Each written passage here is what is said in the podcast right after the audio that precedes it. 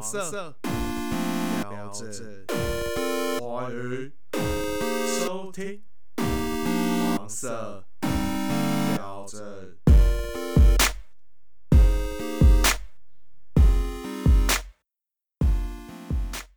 大家好，欢迎收听黄色标志，我是阿志，我是天乐。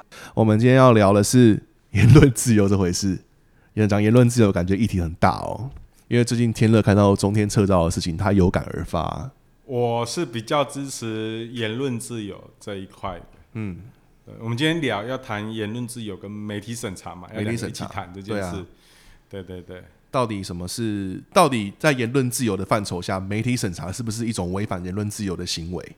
对，可以这么说。如果要把啊、言论自由放在是我们对于啊、媒体上最高追求的价值的说的话，言论自由，那是不是需要有适度的叫什么审查机制嘛啊嘛？媒对媒体审查，是不是该有这个东西？对，自由是不是可以这么的泛滥了、哦？可不可以这样子？例如说，你上次推荐给我那个塞夏拜伦的影片，塞夏拜伦科恩就是那个巴勒特，他有在公开场合上面批评了那个脸书创办人马克·佐克伯，说为什么你可以他讲了个比喻嘛，就是你开了一个餐厅，邀请大家进来用餐，可是里面的人客人开始讲一些。哦，反犹太的、散播仇恨言论的那些话，就说要杀光犹太人啊，要杀光谁啊？哪些人没有理由存在这个世界上啊什么的，你还要提供他一个很好吃的餐点吗？你这样不是一种就是助长这些人的发声空间嘛？这样子，所以他认为说媒体应该要有有一点标准去审查他。你是想、你是信任这件事情？他谈的是媒体应该要审查嘛，嗯，可是像我们现在在谈这个媒体的时候，谈主客博的话，就是说网络平台这件事，嗯，跟我们现在中天这个事情是是新闻台，嗯。本质上有点不太一样，嗯哼哼，就是说网络上这个平台是由人人都可以发表你的言论，嗯，好、这件事为基础嘛，哦、人人都可以嘛，哈、可是新闻台本身是来自于记者采访，嗯新闻台播放，然后稍微又扯到就是说背后资金可能在某些政治取向，希望把故事导向某个样子，他们的基础点不太一样。嗯哼哼，它新闻台不是由人人可以发声的，它是人人可以观看的，它是单向的观看的。对，跟网络这个你一来一往，你既可以看又可以发言，本质上是有一点点差异。把媒体审查放在新闻媒体，嗯我觉得是不太有问题的。嗯我觉得是不太有问题。但是现在的网络平台的话，我觉得就单就你要把它用媒体审查，我们还但我们会在意谁在审查，哦对，谁谁在审审查？没有错对，，这件事很重要。然后审查的标准在哪里？就说呃，用阴谋论，就是说阴谋论不应该存在于这个网络世界。嗯、嗯我觉得阴谋论只是一种刺激你思考的方式，就你刺激你用一个反思的方式去阅读你看到主流的事实。嗯。我觉得它是有这个效果了，刺激你对于真实你看到的事情，它可能只是冰山一角，嗯，背后有更多的可能性的一种提出来一种反思方式。哦，嗯。我觉得阴谋论本质比较像这样子，但是很多人确实看阴谋论，他也会选择相信的，但又是另外一件事情的，他把那个东西当成事实的，那那是另外，确实这个会有一些呃，对于事实到底如何，这会有一些问题啦。嗯，因为阴谋论很像，好像很像邪教啊。比如说你之前传给我 G News 的一些新闻，看你看到哪些东西的阴谋论呢？哎，那我我看 G News，我我自己是会觉得说，虽然他讲的确实有可能是真的，但他的用字遣词，或者是说他的那种非常一面倒的那一种呃立场，我就觉得说很容易让人家陷进去。就是说，他很容易让养出一些信徒，而那些信徒是我觉得很有可能会因为这样子的新闻，比如说哦谁很该死，然后谁很罪大恶极，因此养出来这些人，让他们去想要推翻他，或者是想要呃去做一些暴力行为，要去呃反抗这个社会之类的。可是三立不也就这样子吗？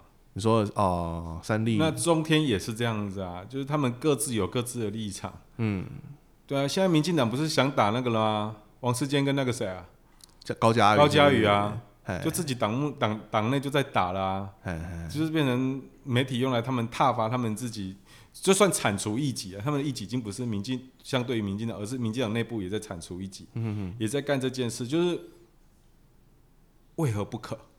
哎，就是为何不可？为何不可？就我觉得不可以这样子吗？因为在我的立场，我是觉得说新闻应该要是中立的。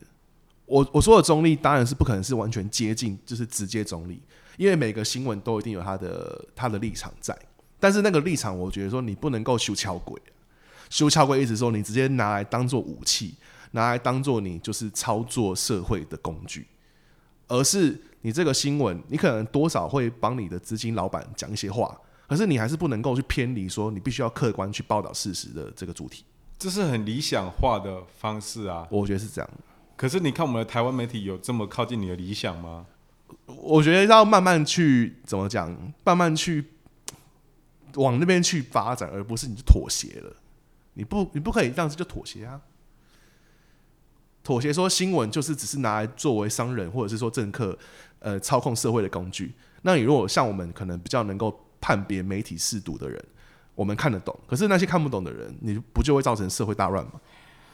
如果就一般的事情，如果就例如飞机失事啊、或者车祸啊、或者啊谁谁的儿子杀了老妈这件事情，嗯，通常在各个新闻台不太会有偏颇的立场，嗯，我觉得是不会吧，蛮一致的啦。呃了不起，他是说比较同情被害者，或者甚至有些新闻台比较踩在同情受害者。你认为这样的播报方式健不健康？我觉得你说的是同情受害者这件事情嘛，对包括说是你车看车车祸，然后妈妈在那边哭，然后哭说把我儿子还回来这样子的经文是不是？对，这样比较是同情啊、呃被害那个受害者嗨，啊。另外一种就是说，哎、被害者他可能精神疾病有问题，然后他可能家境也贫穷，可能是原生家庭才导致他今天有这样错误的行为。而这样的报道的话，在同一个事件上头，嗯，他们立场就不一样喽。我会觉得那一种也是在消费受害者啦，就是那一种报道一些一一场悲剧，然后那种悲剧是他放大那一种就是失去亲人的情绪这样子，我觉得很像很像戏剧，很像娱乐节目。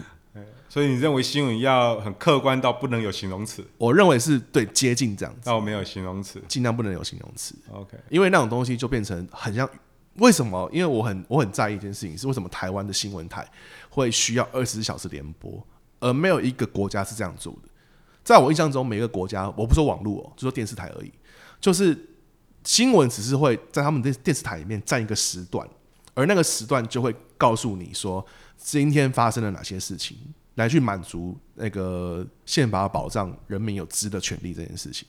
可是当你它变成一个二十小时电视台了之后，表示它必须要不断产出东西，而它产出东西的目的是为了要娱乐观众，嗯，可是我看二十四小时的新闻台，它也不是一直产出啦，它是一直重复啦。是这样子吗。就是二十四小时，你大概看个一小时就可以，它有二十四二十四次的在重播，大概是这个速度，所以你大概看一小时它就开始重播了啦。可是它的为什么会创建这样的电视台？是因为说新闻比综艺节目来的更有收视率，更有办法可以收到广告商的的邀约，更能够赚钱。它是因为这样子的关系，才会创了一个电电视台出来，独立出来，因此他就不断的播电播新闻。那这样子的的前提下，新闻肯定是包装娱乐的，肯定是他的用意不是为了要给观众、给大众就是这客观的新闻，而是给他们娱乐的东西啊。我觉得这样子的前提也是不对的。要看你对娱乐定义到哪里。像如果一直追白小燕那那算一种娱乐嘛，在你的定义上一种娱乐，事实上这种娱乐就是说让观众继续维持吸睛的状态，嗯这是一种娱乐是一。种娱乐。OK，好，娱乐定义在这个地方的话，嗯对啊，对啊，对啊，这就是这个案件有辅佐我刚刚的的讲法了。嗯，但是不是不是那个赖清德前世是判官，不是这种娱乐嘛？你说的娱乐是吸对啊，我写的是吸睛，不是好笑不是好笑，不是好笑，对吸睛这件事，因为呃，你你你支持，你其实是比较站在支持中天继续续照这件事情，对因为我我认为续照，因为我是觉得，但我认为他他该被惩罚，嗯。但是没必要到撤照，撤照这样子。没必要到撤照。那你是基于什么理由？我认为台湾台湾必须有不同的政治立场的新闻台存在，否则这些蓝粉们要情归何处？无处可去，是不是？对，要情归何处？你要你，我觉得你不能一昧的挞伐他那个。我说民进党啊，哦，我当我我我，哎，我可以说我不喜欢国民党吗？可以啊，我我确实不喜欢国民党，哎。但我我在看民进党，我会大量的用批判的方式看他。今天你今天你你你认为他有红梅的资金注入的话，嗯，可是你不能呃不能否认掉台湾的现况，将近有一半的人是属于国民党的。你如果真的要测中天，比较负责任的政府呢，先安置好他们的去处，嗯。就是有另外一个新闻台，应该要是属于蓝色的，嗯，那不要像中天这样不守规矩，嗯，对我认为应该要做好这个防护措施，嗯，对，我是觉得中天哦，因为我我我支持他撤照原因，当然就是就是回到他的规范上面，他就是其实名正言顺的，就是。他违反了 NCC 的规范，已经发出了三次警告，因此而他们不让他继续续照。我认为，甚至红梅这件事情，只是就是在他就是他并不列在他被他被撤照的原因之一。对他不列在，对他不列在里头。嗯，因此我就他被就是撤照，就是因为国家你也不可以用，你难道你要用国安的方式，用资金来源去限制？一个国家的媒体吗，嗯，你你你难道媒体不应该有资金的注入去维持一间一间电视台吗？嗯，我们大家不要不要那么的理想化，这是资本化的世界。你在看新闻，嗯，它它本身存在一个消费的事实，存在一个啊产者跟消费者的关系。嗯嗯嗯，好，我产新闻给你看，相对的，你可能。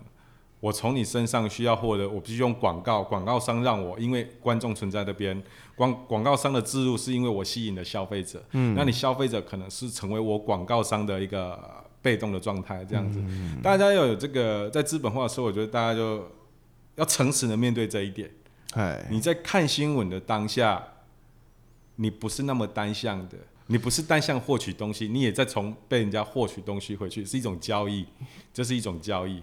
单什么意思？什么叫单向？就是不是你，就像你讲一开始觉得新闻应该很中立的样子，陈述的某个事实给消费者看。嗯。可是当你有资金的问题，你需要有广告收入的时候，你你你你你除了是一个受众，就是媒体的受众。嗯。同时，你其实是一个消费者。呃，你是一个被消费的状态。我我有东西，同时要卖给你。嗯。你知道吗？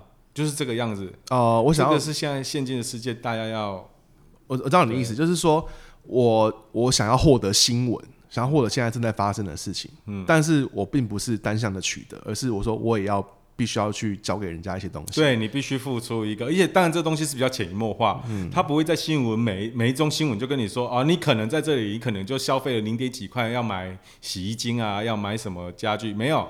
但是它就是潜移默化的会给你植入广告或什么，嗯哦，这个东西，或者是植入立场，这就是一个资本社会的一个交易，也就是我们很多在获得资讯都进入一个交易的行为状态。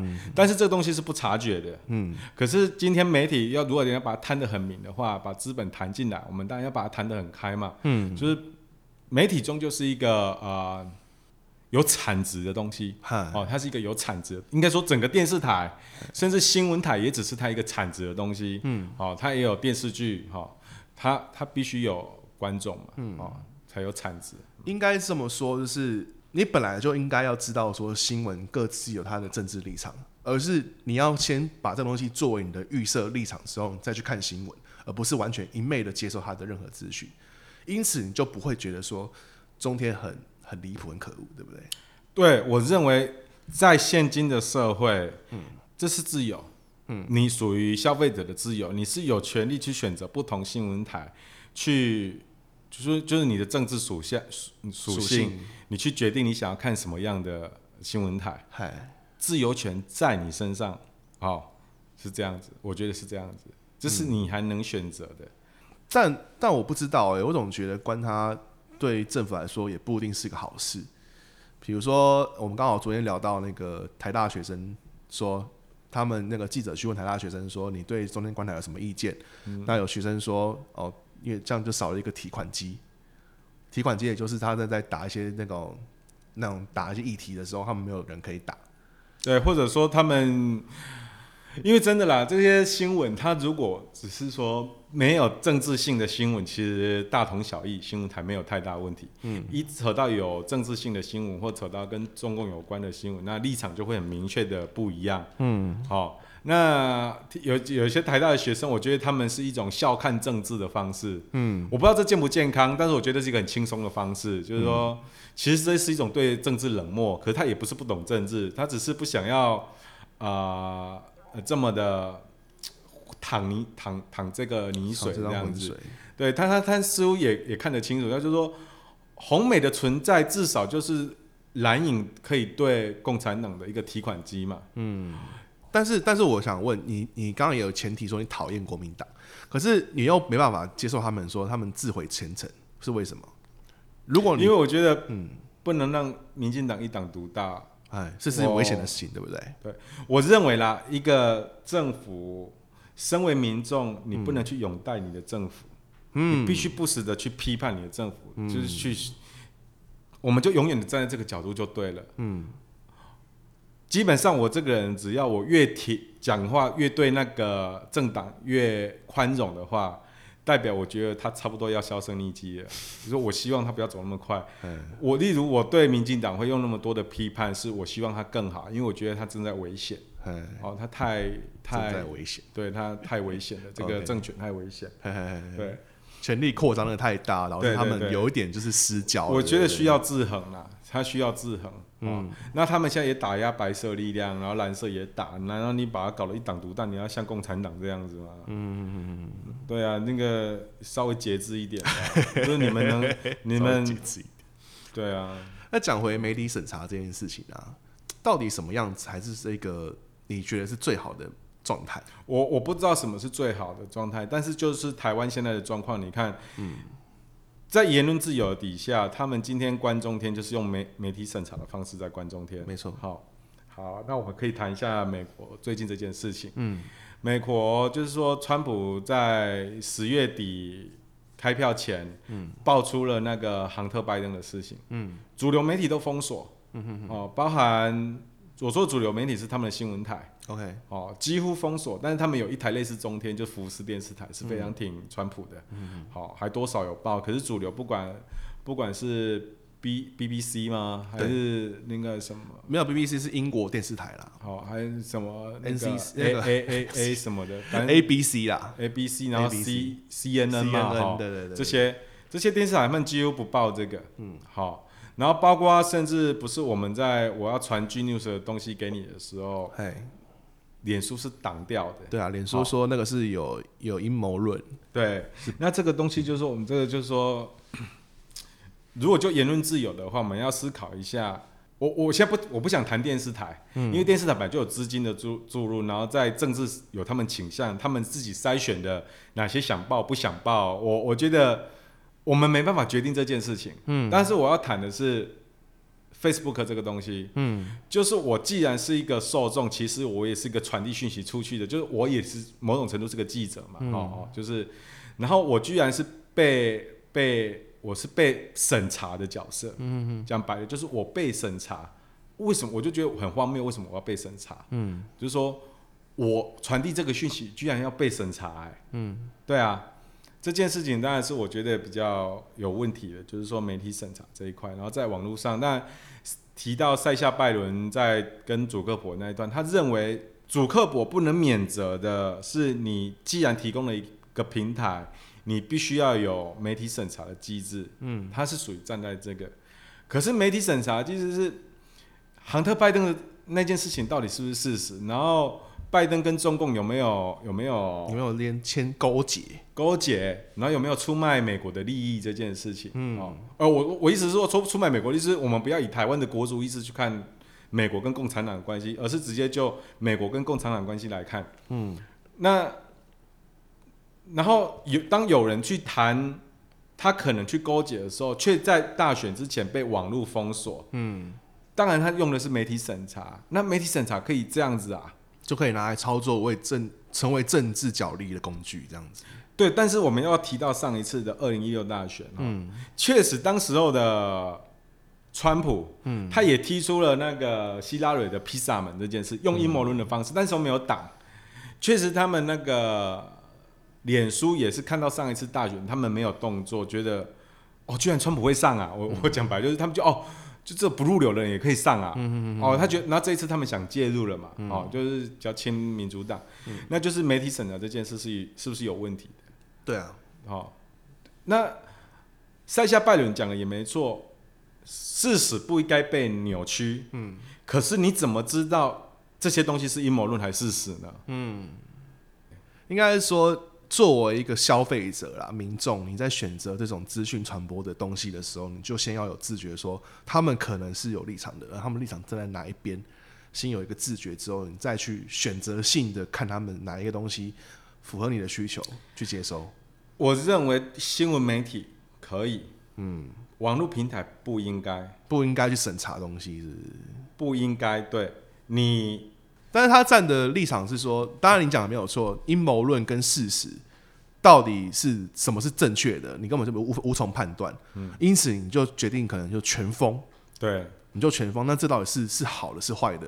我讲一个例子，就是比如说 YouTube，YouTube 你在标题上面，或是你在内容上面有所谓的。武汉肺炎，它就会给你设立黄黄标、黄色标志。黄色标志就是说，它会限制你的触及率，不让你那么容易出现在别人的首页或推荐名单里面。你要特别去搜寻那个正确的关键字，才能够显示那个影片出来。